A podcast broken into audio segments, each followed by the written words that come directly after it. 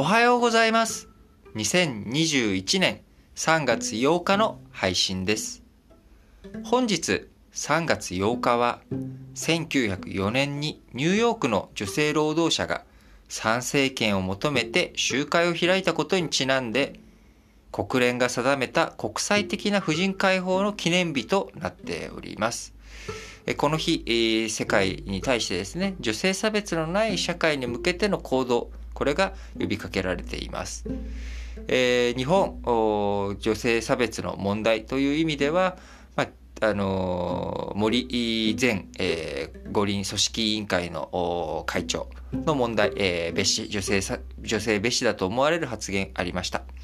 えーまあ、そこで、えーうわっとおいろんな動きがあり、えー森会長の辞任という森前会長の辞任ということになりましたけれども、まあ、それで実態として日本が、えー国際女性の日においてですねあの女性、えー差別というものが減っているというようなことを、え感じられるようなものではないと思います。えー実際今日3月8日という日、え